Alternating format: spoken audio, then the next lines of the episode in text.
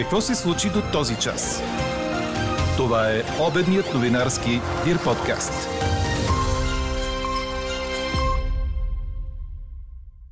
Темата за Северна Македония върна депутатите от опозицията на работа. От всъщност не ми е ясно какво съдържа френското предложение до с него македонците няма да могат повече да хитруват, затова не го искат. Са коментарите ви по днешната ни анкета. Стана ли ви ясно какво е френското предложение за спора ни с Скопие? Останете с подкаст новините, за да чуете кои други ваши мнения ни впечатлиха. И още, Елена Гунчева и Костадин Костадинов в спор. Не й давали думата и я цензурирали в пленарна зала и в медиите. Говори Дирбеге. Добър ден, аз съм Елза Тодорова. Чуйте подкаст новините по обяд на 24 юни. На Енюв ден времето ще е подходящо за събиране на билки, сочи прогнозата на синоптика ни Иво Некитов.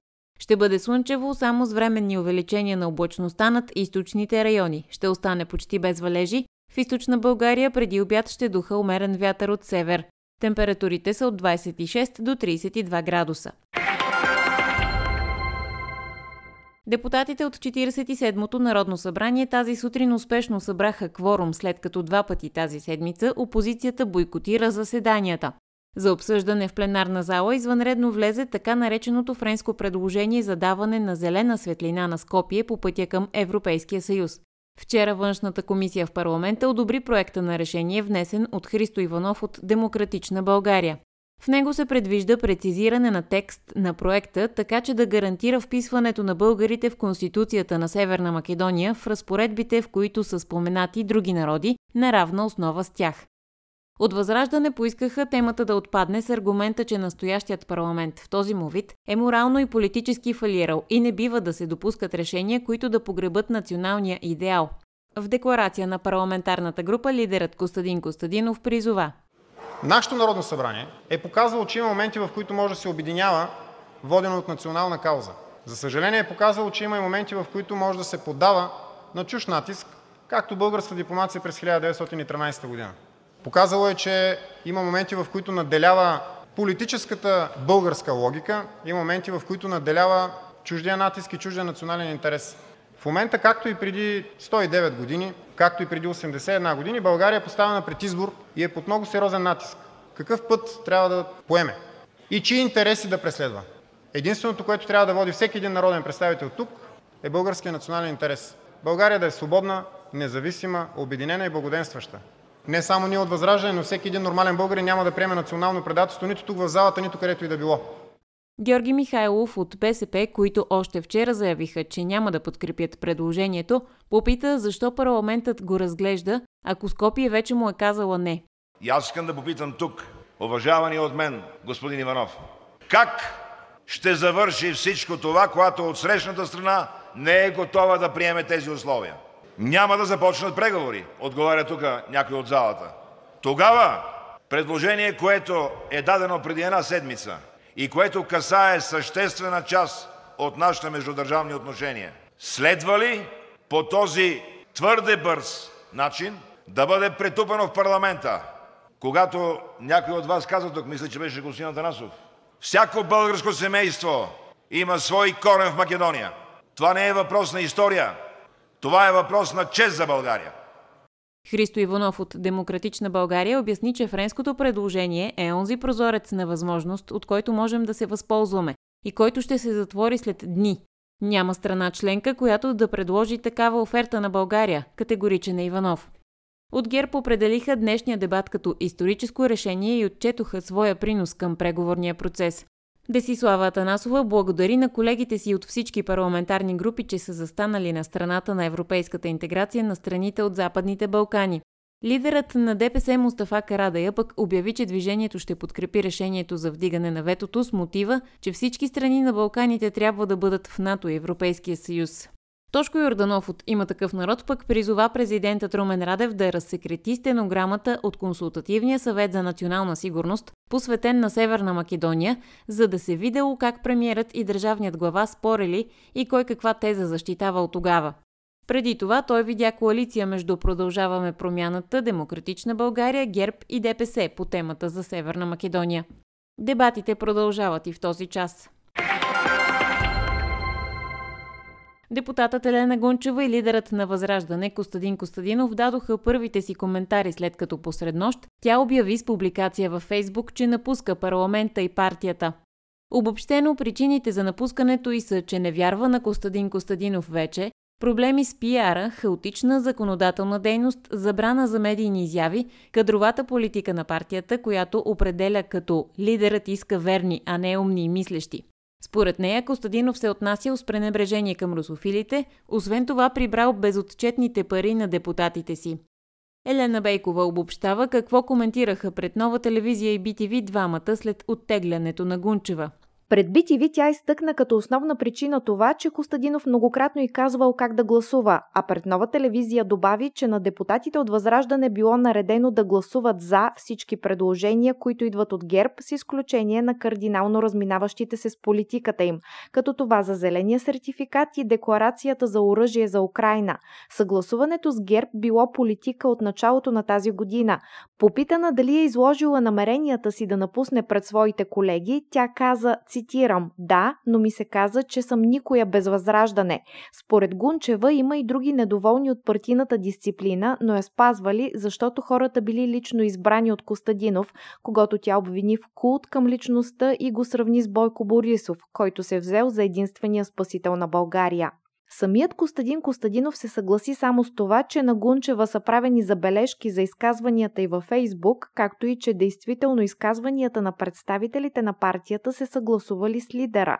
Що се касае до парите за представителни разходи, които отивали в партийна сметка, а не при депутатите, Костадинов обясни, че тези средства се ползвали за непредвидени случаи, като даде пример за катастрофа с техен представител, при която въпросният загубил съпругата си и част от средствата са били дадени на него.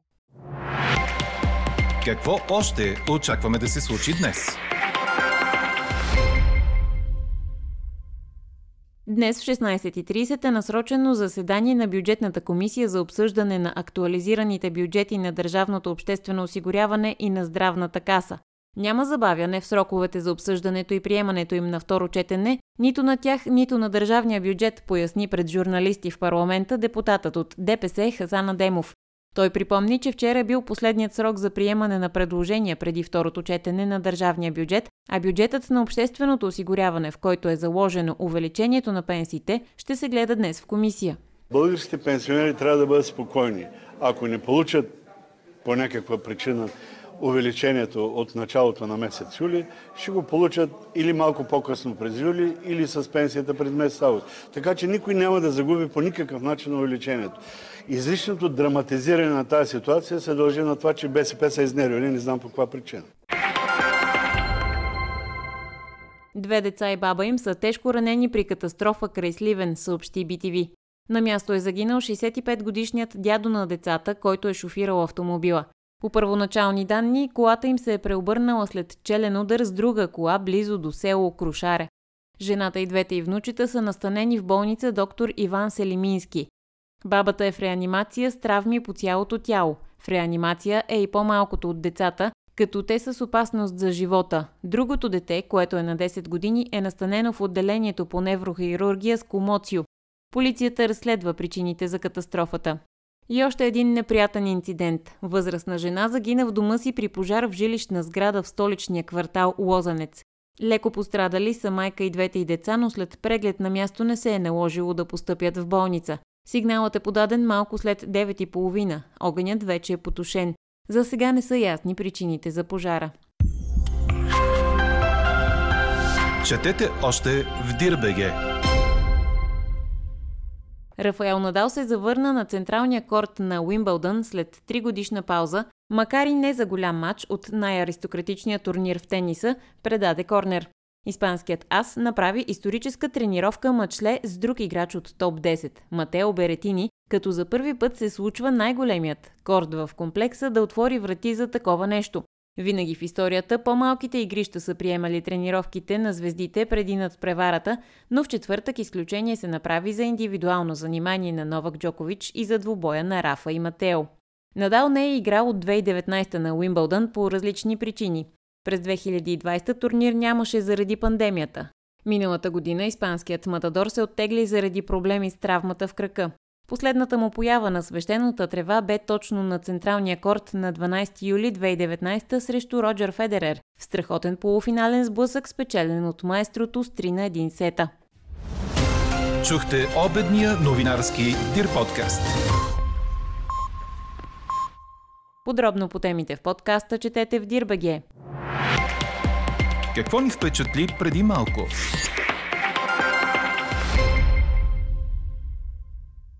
Служебен кабинет, назначен от Румен Радев, може бързо да сключи сделка с Газпром и България да се съгласи да плаща в рубли за газ, както и да се държи по-предпазливо в опозицията си срещу войната.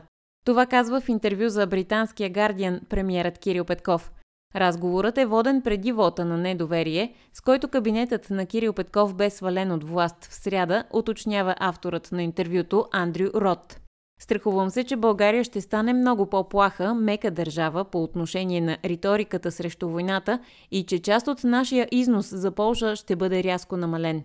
Опасявам се, че силната позиция на ниво Европейска комисия и Европейския съвет ще се превърне много повече в увъртане, отколкото в силен глас срещу Русия, добавя Петков. Разминаването по отношение на войната са противопоставили Петков срещу президента Румен Радев, който британският вестник описва като, цитирам, пенсиониран генерал и командир от военната авиация, който е казвал, че доставките на оръжие за Украина само ще удължат войната. А какво ще кажете за това? Стана ли ви ясно какво е френското предложение за спора ни с Скопие? Вие питаме днес. До този момент категоричен превес имат отговорите не. Повдигаме въпроса след като вчера външната комисия в парламента одобри проекта на решение, внесен от Христо Иванов от Демократична България, в което се предвижда прецизиране на текста на проекта, така че да гарантира вписването на българите в Конституцията на Северна Македония в разпоредбите, в които са споменати други народи, на равна основа с тях. По това дебатират и депутатите в парламента. Ето и коментарите ви по темата. Обобщи ги Елена Бейкова. Всъщност не ми е ясно какво съдържа френското предложение и останалите три условия кои са, защото разбрах само за промяната в Конституцията на Македония. И не е ли редно да се поясни каква е процедурата за промяна на Конституцията на Македония и колко време ще отнеме тя, пита наш слушател и добавя да речем, че всички плеснем с ръце и се прегърнем. Първо ще чакаме да се промени Конституцията или първо приемаме Македония в Европейския съюз и след това чакаме да се промени промени Конституцията. Ние може и да го приемем, ама подочух, че Македония нямало да го приеме и тогава какво правим, пита друг. На което му отвръщат. Трупаме точки пред Европейския съюз без никакви негативни последици за България. И още едно мнение. Първоначално си помислих, че ще пускаме македонците в Европейския съюз без да изпълнят договора от 2017, но след това разбрах, че ние се съгласяваме само да започнат преговори, но те трябва да изпълнят редица условия, едното от които договора от 2017 и на всеки етап имаме право на вето. Албания ще започне преговори също и вече няма да е обвързана с Република Северна Македония и няма да я подкрепя. Тоест, македонците няма да могат да хитруват. От френското председателство са разбрали какво става и са ни защитили в качеството ни на страна членка. Анкетата продължава. Гласувайте и коментирайте в страницата на подкаста. Експертен коментар по темата очаквайте във вечерния ни новинарски подкаст точно в 18. Слушайте още, гледайте повече и четете всичко в Дирбеге.